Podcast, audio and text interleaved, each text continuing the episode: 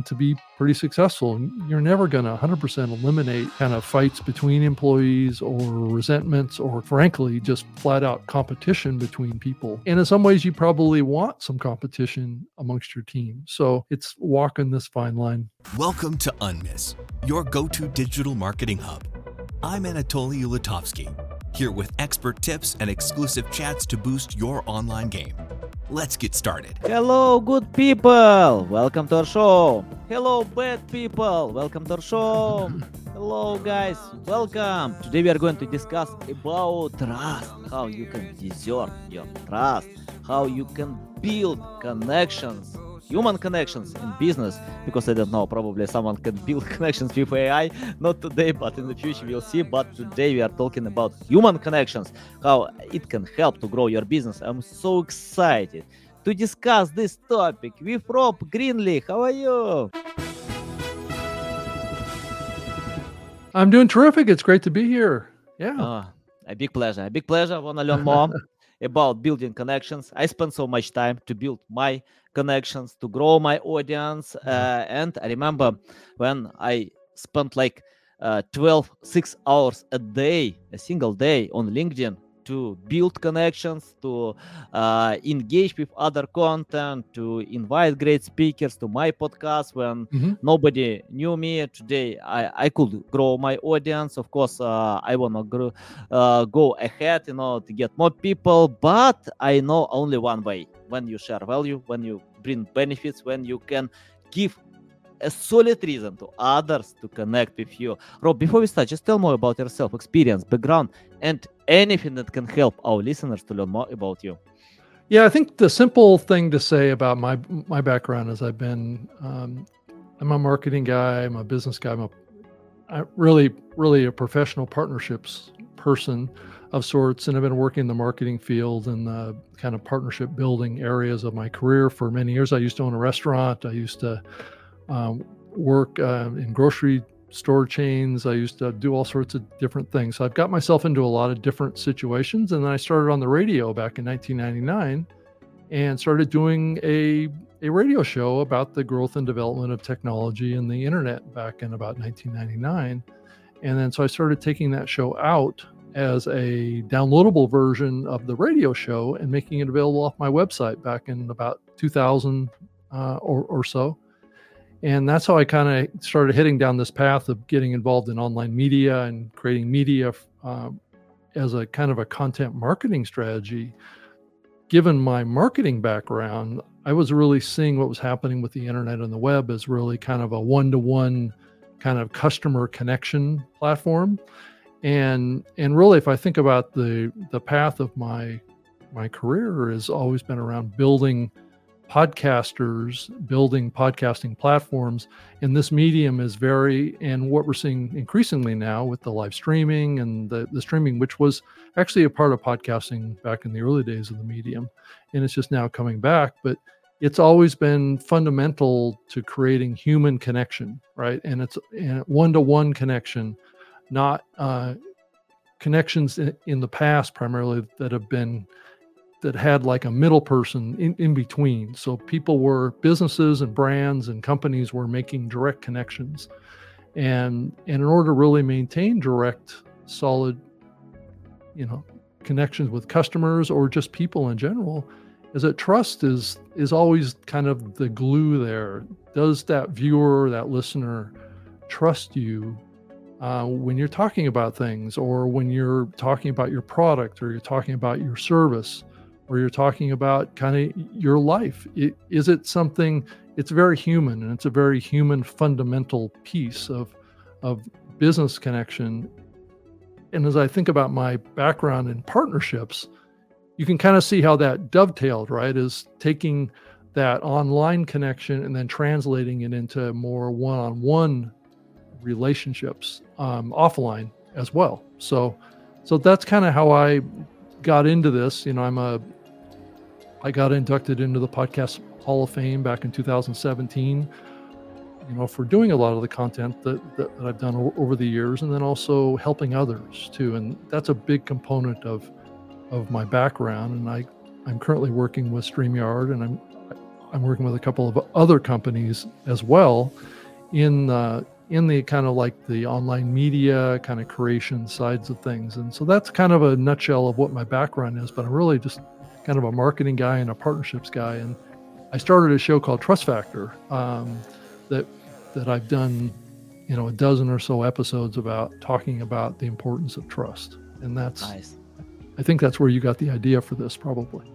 yeah yeah nice love it love it yeah i think trust is very important without trust customers don't buy without trust uh, you can't uh, create brand awareness and we need to build a loyal audience to provoke this trust feeling can you tell how to do it for new customers uh, for example if some people know me and by the way in my agency in my company i usually get most customers from other customers Yeah, like a personal referral, right? Is a big yeah, of part. Word I of think of- mouth is the biggest channel, you know. Yeah. Uh, if you have high quality products. But what about new customers? If you need to provoke this trust feeling, what to do? Because you mentioned you help others. I think if you help, then you can create this trust feeling. Uh, people uh, know that you can help them. So uh, tell more about for new customers how to do it. Yeah, I think it gets back to the the approach, and it also gets back to listening to your customers and li- listening to the people that you want to work with, right? And identifying who who those people are as best as you can, and then when you speak to them or speak to like on a podcast or on a on a on a stream like this, talk to them like they're normal people and talk to them in a way that um, is sympathetic to the challenges that people have in working with a platform like like what you have or what the type of service that, that, that you have. It's it's being available. It's being um, giving of information helpful information tips. Oftentimes i would say the biggest hurdle of getting people into a new company and working with a new company is kind of understanding at a fundamental level how it works and then also being able to have a feeling like you trust the people that are there. And increasingly we're seeing that is is a very important component is that do do people like brands or do they like to work with people? And i think people um, can can more easily communicate trust to other humans than a brand can can can, can really communicate trust to humans. So I think it's very fundamental to to that. So I think we're going to see in this next year, we're, we're going to see a lot more company representatives getting out in the world and building those personal connections through online uh, media and in person increasingly. So staff is going to be available. It's going to be visualized. The CEOs of the company, which is something that has been growing for a long time, need to be visible to their their customer base need to communicate to them on a regular basis.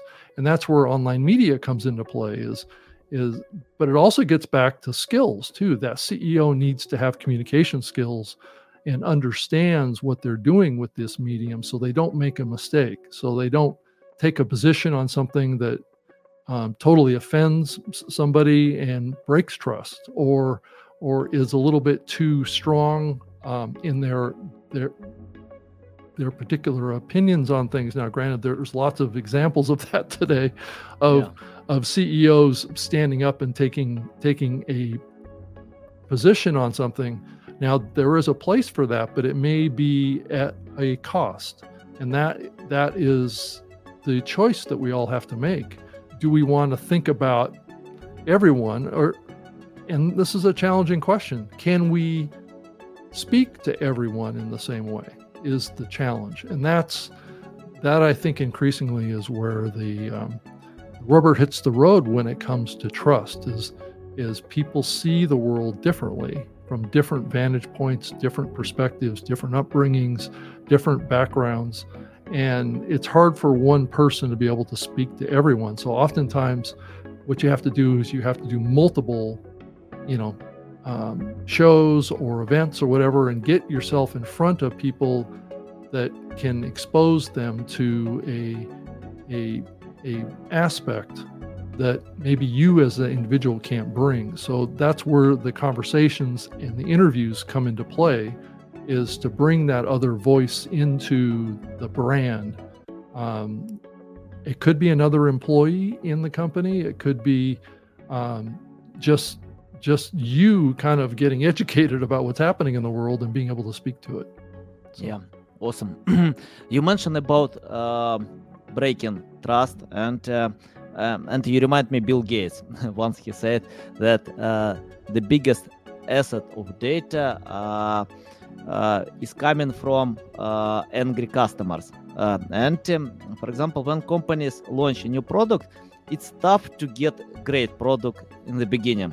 It, uh, so you, you need to launch to learn customer feedback and think how to develop, innovate, to provide a new version of products. So we can break trust. Uh, it, it happens. Companies oh, yeah. can, can do it accidentally. So I want to ask how to recover trust if it happens. well, you may not be able to 100% uh, re- recover once trust is mm-hmm. broken, mm-hmm. and that's that's the that's the other challenge and that's why it's so important to think about these things now granted like you said when you're starting something new things are going to be broken and that's that's where transparency comes into play. That's where being honest with your customers and telling them this is a beta product.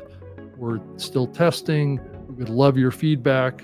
Take advantage of the features that are capable in here and and and let us know if something doesn't work right. So it's creating that connection and that conversation with your customer is is the way to maintain that trust. Now you're not always going to be able to maintain it because that that break in the platform may be too great for someone to, you know, s- stick around, right? Um, and that's the hurdle that you have to get to quickly. You have to fail fast.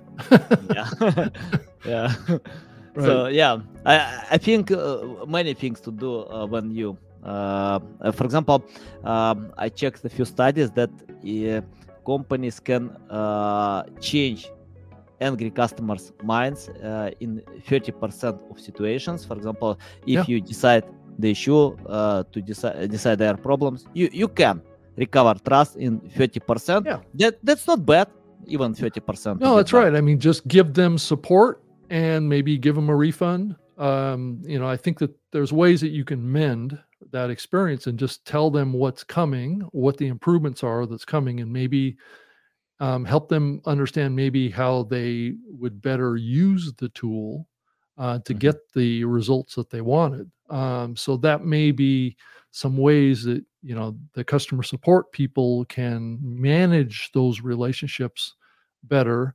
But s- at some point, there is going to be a percentage of those people that have have broken uh, broken away, and you just have to be able to let them go um, yeah. and then find new customers with a different approach.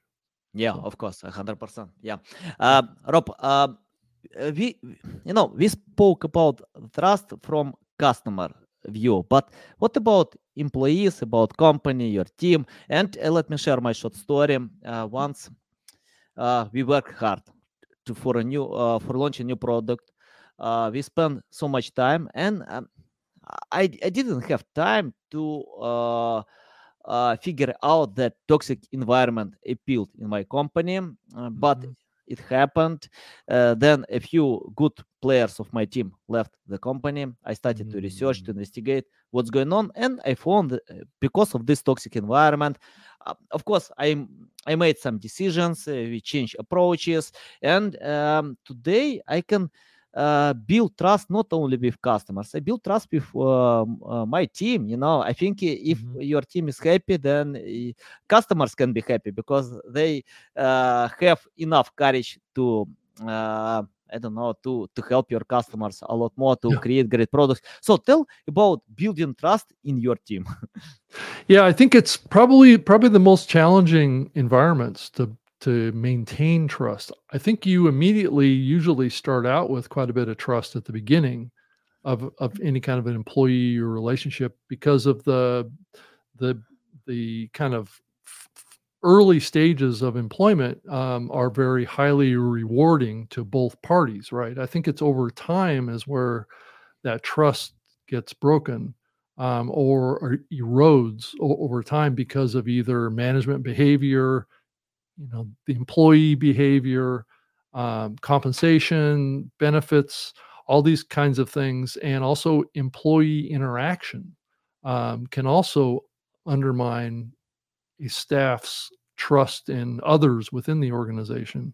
Um, but it's really, you know, there's no perfect solution here. It's it's really just maintaining good levels of communication with your team and and offering um, ways that they can give you give you and this is probably the hardest thing because yeah i used to work at, at microsoft and i know that they had these regular annual kind of you know management feedback kind of processes.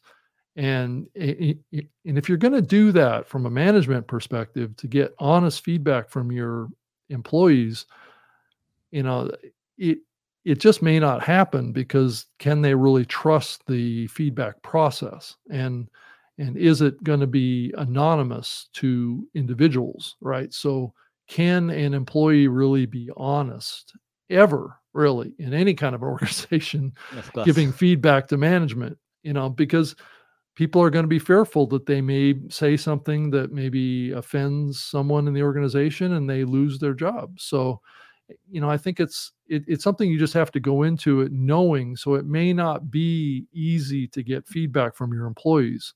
So so i i think talking to other employees that are talking about activities that are going on amongst others in on the team um, can be given a little bit of kind of weight but i think there's some danger there too of listening to others talk about other people on the team because those people can have an agenda to either remove them from positions so they can get a promotion or something like that. So you have the it's a very challenging trust maintaining situation and I think you, you, you just have to you know really a lot of these problems are probably best addressed at the point of hire. yeah. So so you have alignment with goals and you have alignment with um, capabilities and skills of the team member, um, and and a, a cultural alignment too, which is also very important to to the cohesion of any kind of team and maintaining that trust level. Um, so I would say, you know, I'm sure that there's professionals out there consultants that can really kind of coach you in actually doing this trust maintaining process with your team on an ongoing basis. And it will re- require kind of like team building events. It's to it's to require putting people in opportunities that are not work related that they can build relationships with each other. Um, it's also a way i've seen it done in my own career uh, and to be pretty successful. You're never going to 100% eliminate, you know, kind of fights between employees or resentments or frankly just flat out competition between people and and in some ways you probably want some competition amongst your team so it's walking this fine line yeah yeah some uh, internal competition is good uh, uh, i think uh, i remember yeah i read the book i, I forget the the name of this book, but uh, the main point was like uh, when uh, Johnson and Johnson uh, became uh, Johnson and Johnson that we know today, yeah. a big company, uh, almost all competitors were low level compared to Johnson Johnson, yeah. Colgate, and many others. So and uh, this company created internal competition between uh, departments uh, to keep growing to keep improving because if you achieve i don't know like perfect level let, let's go oh, close to perfect level because it's impossible yeah. to get perfect but uh, that way you can create competition internal competition so yeah something like this yeah and that whole competition thing i've been through with before as well and that can be that can also undermine uh, trust relationships too uh, if, mm-hmm. if it goes too far. I've seen it go, go pretty far at Microsoft that I used to work with, and where teams would actually be trying to take down other teams. yeah. It, it, it, I think it went a little bit beyond just competition. It was more like warfare. so, mm-hmm. so you you kind of want to avoid that. Uh, I think if you can. Yeah. Yeah. Nice. Nice. Uh, you mentioned a few times about communi- communication. I think yeah, it, it's powerful tool, mm-hmm. but uh, it's tough uh, to use uh, i mean like to help all customers especially for big companies and uh, um, i remember when uh, i came to gas station and my bank denied this payment. I, I i had in my pocket only one credit card and bank denied. I i, I needed this gas. That that was tough experience um, because uh, I, I needed to pay like 40 dollars for this gas. I didn't have any money just this credit card.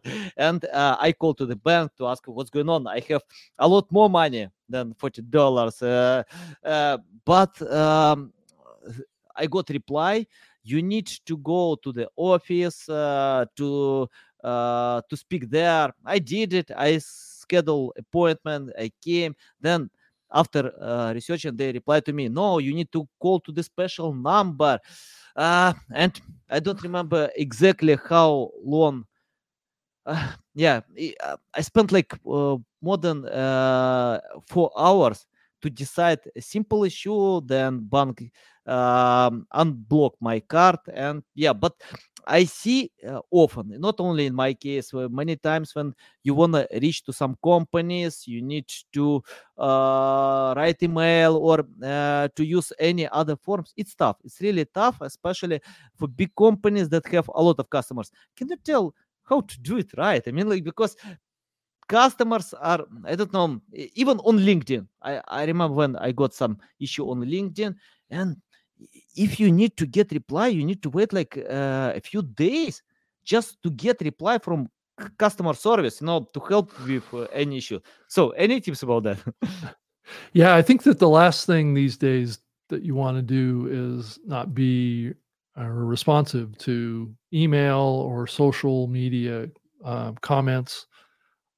I think it's just w- an expectation that people have now um, that that you're going to be on top of that. And I know that there's teams um, that many companies have that are scattered all over the world, so they can handle um, the different time zones that exist around support. Especially if you're a, a, a global brand or you're a, a, global company, you really have to have team on staff that's available um, at, at least in most of the time zones around the world. Um, you know, I I get it that people need to sleep, but but you have to f- figure out a way to be able to support your customers consistently across time zones, and and that is a is a challenge, and it also gets back to skills of your customer service people too. Uh, it's complicated. Um, you know, s- some people have the patience for being a customer service and supporting yeah. customers, and other people get easily frazzled and and lash back and that's that is never the strategy that will result in the results that you want is to have a customer ser- you know support person that loses their cool or loses their their focus on the customer. You know i know that the amazon.com folks for many years built their reputation. Really i don't believe that amazon would be what they are today without extreme customer support. Now granted i think they've been hurt, I think, over the last, I don't know, 10 or 15 years around probably a slacking off of customer support. Uh, just just because of the scaling issue that they have, um, but they really had strong support. Actually, my my ex-wife actually used to Amazon, work for Amazon in their customer support centers back in the back in the mid 2000s um, at at one of their first customer service centers. And I know that you know she had you know a script that she would work with and and she, she had to respond to these people in a certain way and give them a refund really under any circumstances it, it was like it's the same thing with like uh like other retailers here in the US as well have had very extreme customer service policies that really kept the customer in mind first right and whatever they wanted is what you should do for people uh, because that will domino into trust. That'll domino into keeping them coming back to your store or your your online site because they know if they had a problem, they're going to get support. And if they go over to some other retailer and they fail them, guess what? They're coming right back to you. You know, so it's this competition that is also driving this customer support and trust building as well that drives loyalty and that's really what you're trying to do with trust is you're trying to drive loyalty Nice, nice. Rob, I want to ask about your uh, live show. Uh, and because, you know, I see on your background five microphones and one on the picture, six microphones. because if you count this one, six. Yeah, yeah, yeah. I, yeah, I do have a few. Yes. Yeah, one uh, and StreamYard logo in the picture and real uh, duck. Yeah. So yeah, uh, I wanna ask how you build trust in your live show. I mean, like how to provoke this trust feeling to people because we have today a million podcasts a lot of great shows.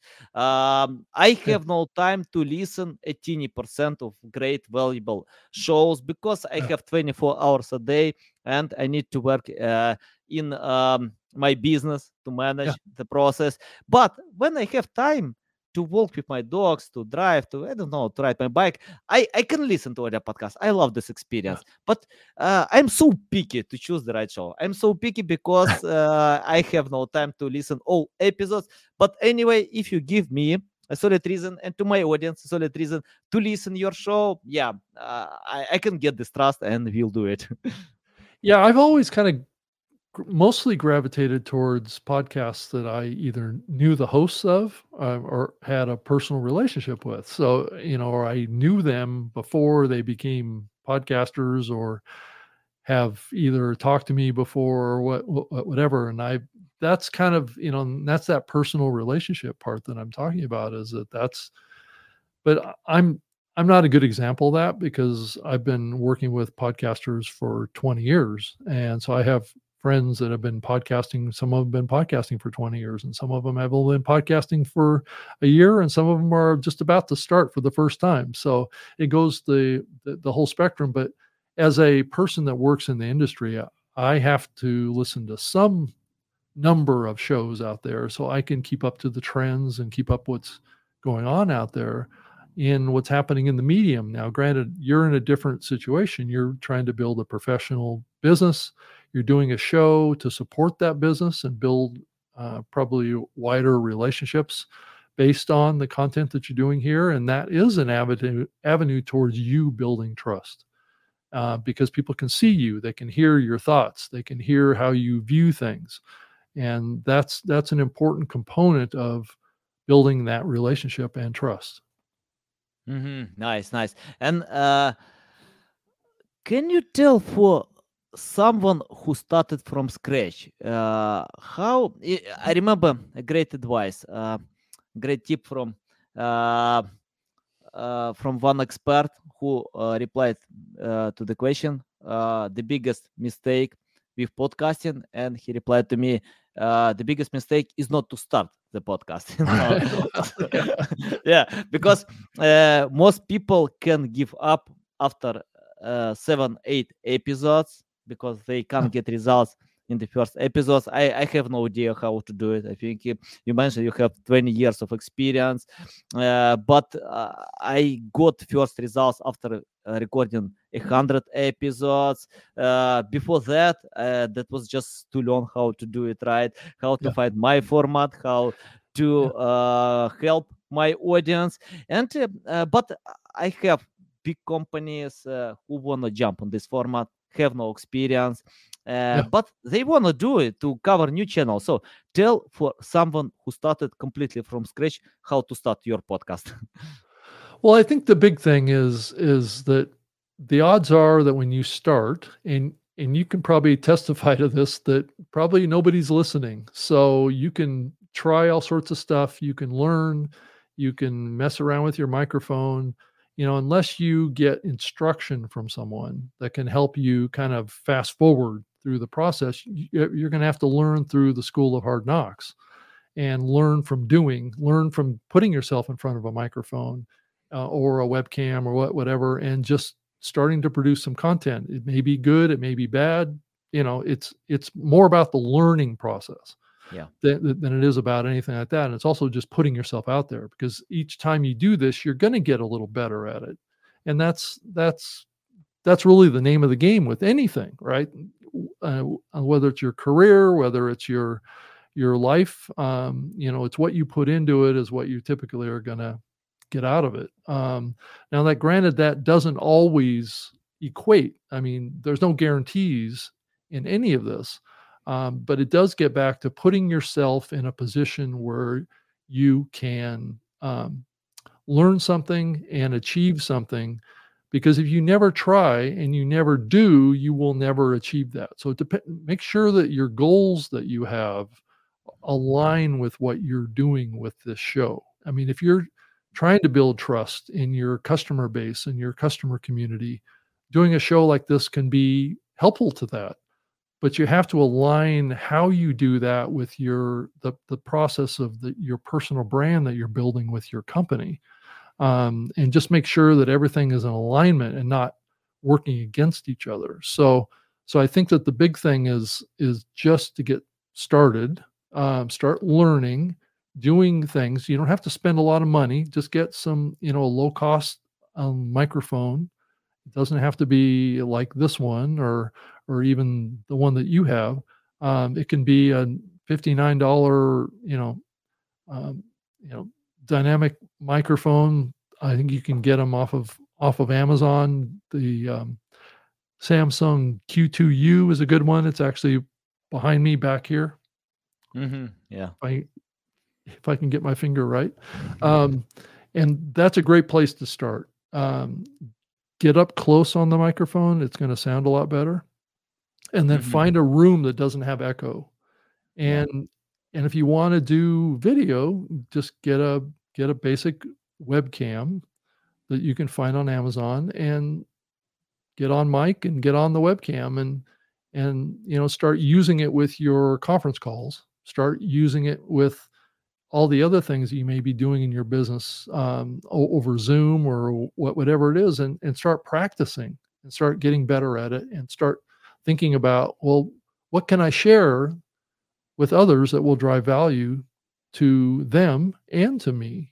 And and then as you do interviews you're building relationships with others that also will start to trust you as well. So it's building this network of connections is what you're trying to do Nice. Yeah.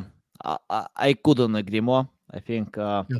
without practice, you can learn everything. But if you do nothing, you get nothing. it's like uh, Leo Messi or Cristiano Ronaldo. They don't read books how to play soccer. they play soccer. they hit the ball so a thousand times a day. Then to learn how to play soccer. Of course, you you can learn. You, you Yeah, can spend time. right. I learn. Eh, That's okay to get ideas, but most time, like 80% of time, it's better to act, to practice, to Right. make your hands dirty, to understand how it works. Then you can find your format. And uh, uh, you remind me, Mr. Beast, uh, when he said, you never Yeah. know right yeah um, yeah, it, and it's also you know it's also one of those things that you just have to get out there and just Of put course. yourself out there if if that's what you want to do some people don't feel comfortable doing that so it just depends where you fit in this in this spectrum of of of uh, interpersonal communications. Do you want to do it individually or do you want to do it publicly Yeah. and then have that translate to something more locally? But just getting started with just basic equipment i think a lot of people get a little hung up on the on the equipment side of this. And increasingly technology is getting better all the time where it probably won't be too much longer before we'll be able to do like what we're doing without these big heavy microphones. We can just do it on our our mobile phone and it will Yeah. sound terrific.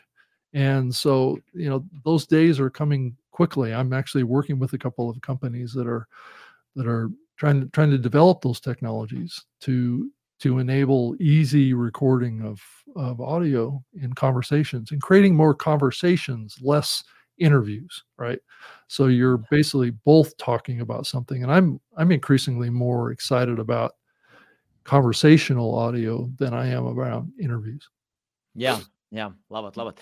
Uh, Rob, I want to ask about, um, you know, I, I often ask this question about your personal experience. Uh, you have this experience 20 years, but uh, what I found um, uh, from my audience um, that many people start from scratch and they are good with some channels and so bad with other channels. So if you start podcast, they can be bad and I, I have no idea how to be good in the first episode and the second it takes time you know to learn but anyway uh, i want to ask you if you started today from scratch without any experience knowledge skills forget about 20 years of experience forget Right. about streamyard just your first day even forget about radio you, you didn't uh, record any episodes for radio just it's your first day what will you do differently today if you start from scratch I think just just start thinking about what kind of content that you're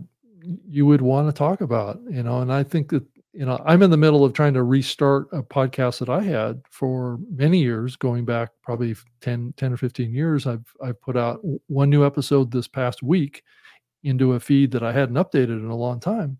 And so I'm always learning too. I mean, I'm always trying to start something new. I've got I've got like three or four shows that I'm doing every week now. So it's I'm I'm pushing the envelope and trying to learn things as well, trying to learn new tools, learn new processes, learn AI technology. Um, and so, you know, the learning is never finished. It's it's and then getting started is really just a matter for me of just getting on the microphone. Now I have an advantage because I have all these six microphones here yeah so i don't have that step that i have to go through but but but you may not even need to buy a microphone.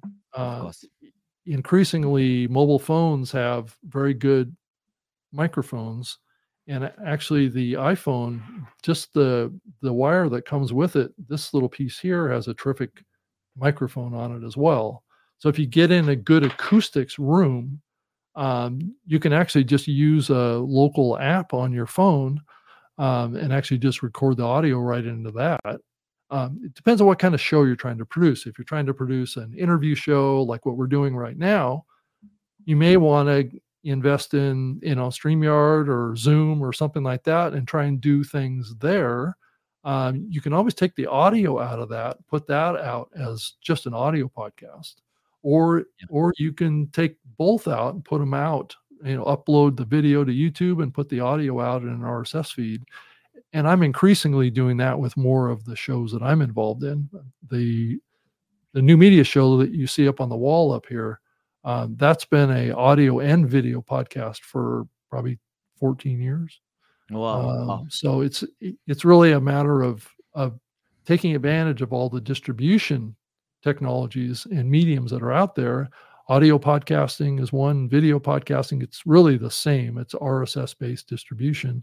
And then there's Spotify video and there's YouTube, which is now embracing podcasting as well on the video and audio side. So the the YouTube music platform is embracing audio, where the obviously the YouTube video platform is always embraced on the video side. So so Yeah. you know I think we have a lot of tools that we can take advantage of now. Um, whether it be TikTok, whether it be reels, shorts, longs, you know, X, all this kind of, I mean, you can upload your video and audio in all these places now, which when I started back 20 years ago, yeah there really wasn't any options um, like this. It was just all RSS when it became, and then streaming was a big thing. And I think we're going to come back to more streaming um, activities for delivery of media as we look Nice. forward. yeah uh, i think today uh, the best time to grow It is. To get organic reach to grow you don't need even to have money like mr beast when he said that he spent seven years to buy the first camera so he, he filmed a lot of videos on web camera you know he he didn't have even iphone you know to film this video Yeah.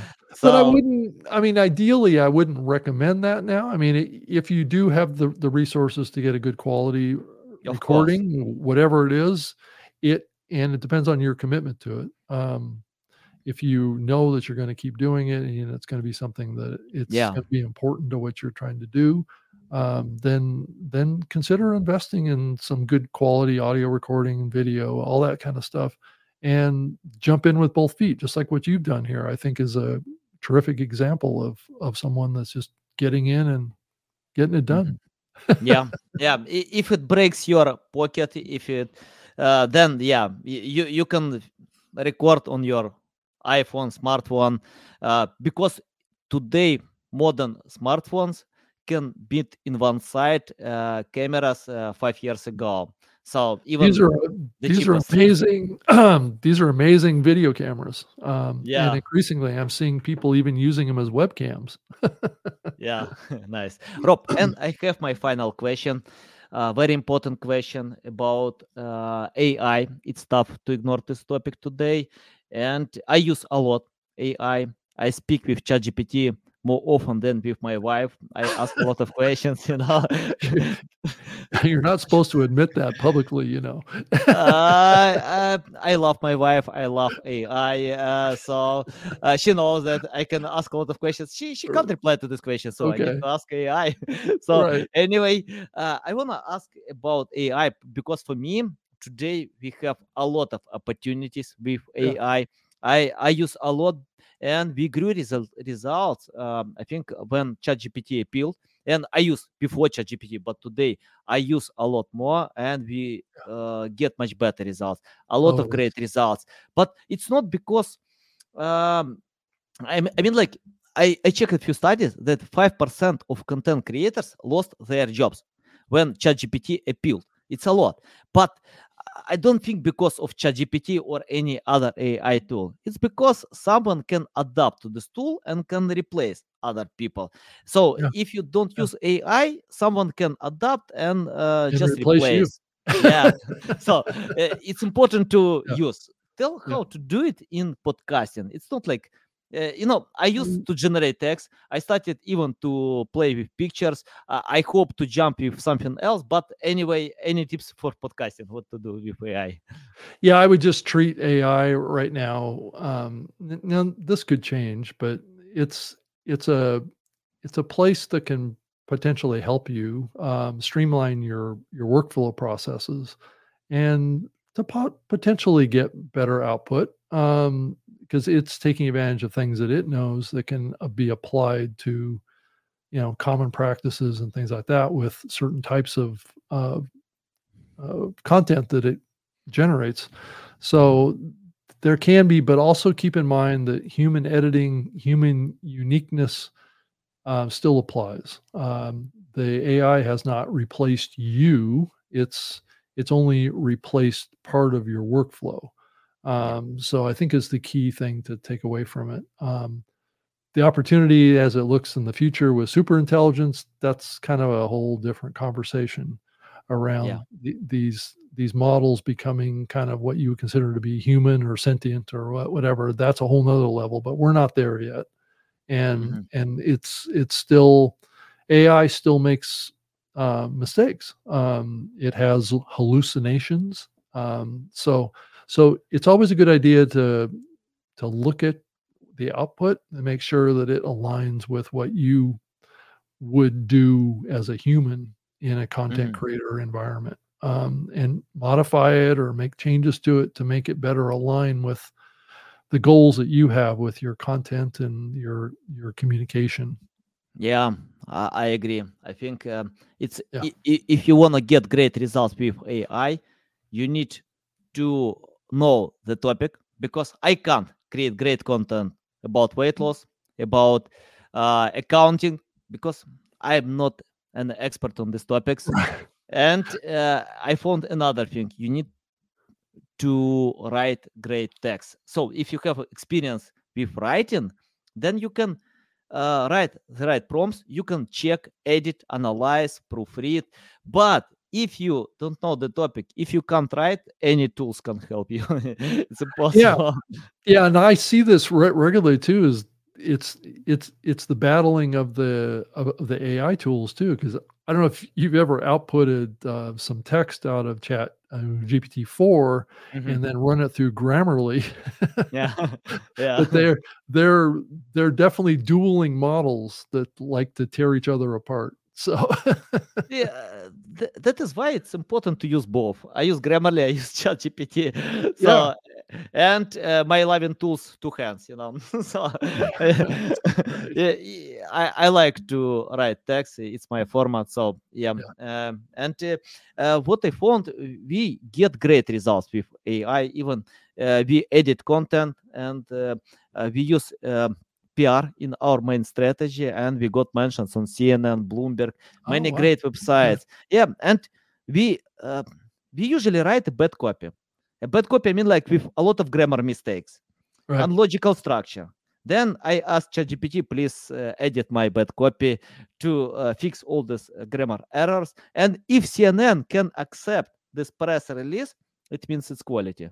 CNN can recognize bad content, and many other websites can do it as well. So Right. um, ChatGPT can help to craft, but ChatGPT can't write from scratch because million others can ask the same.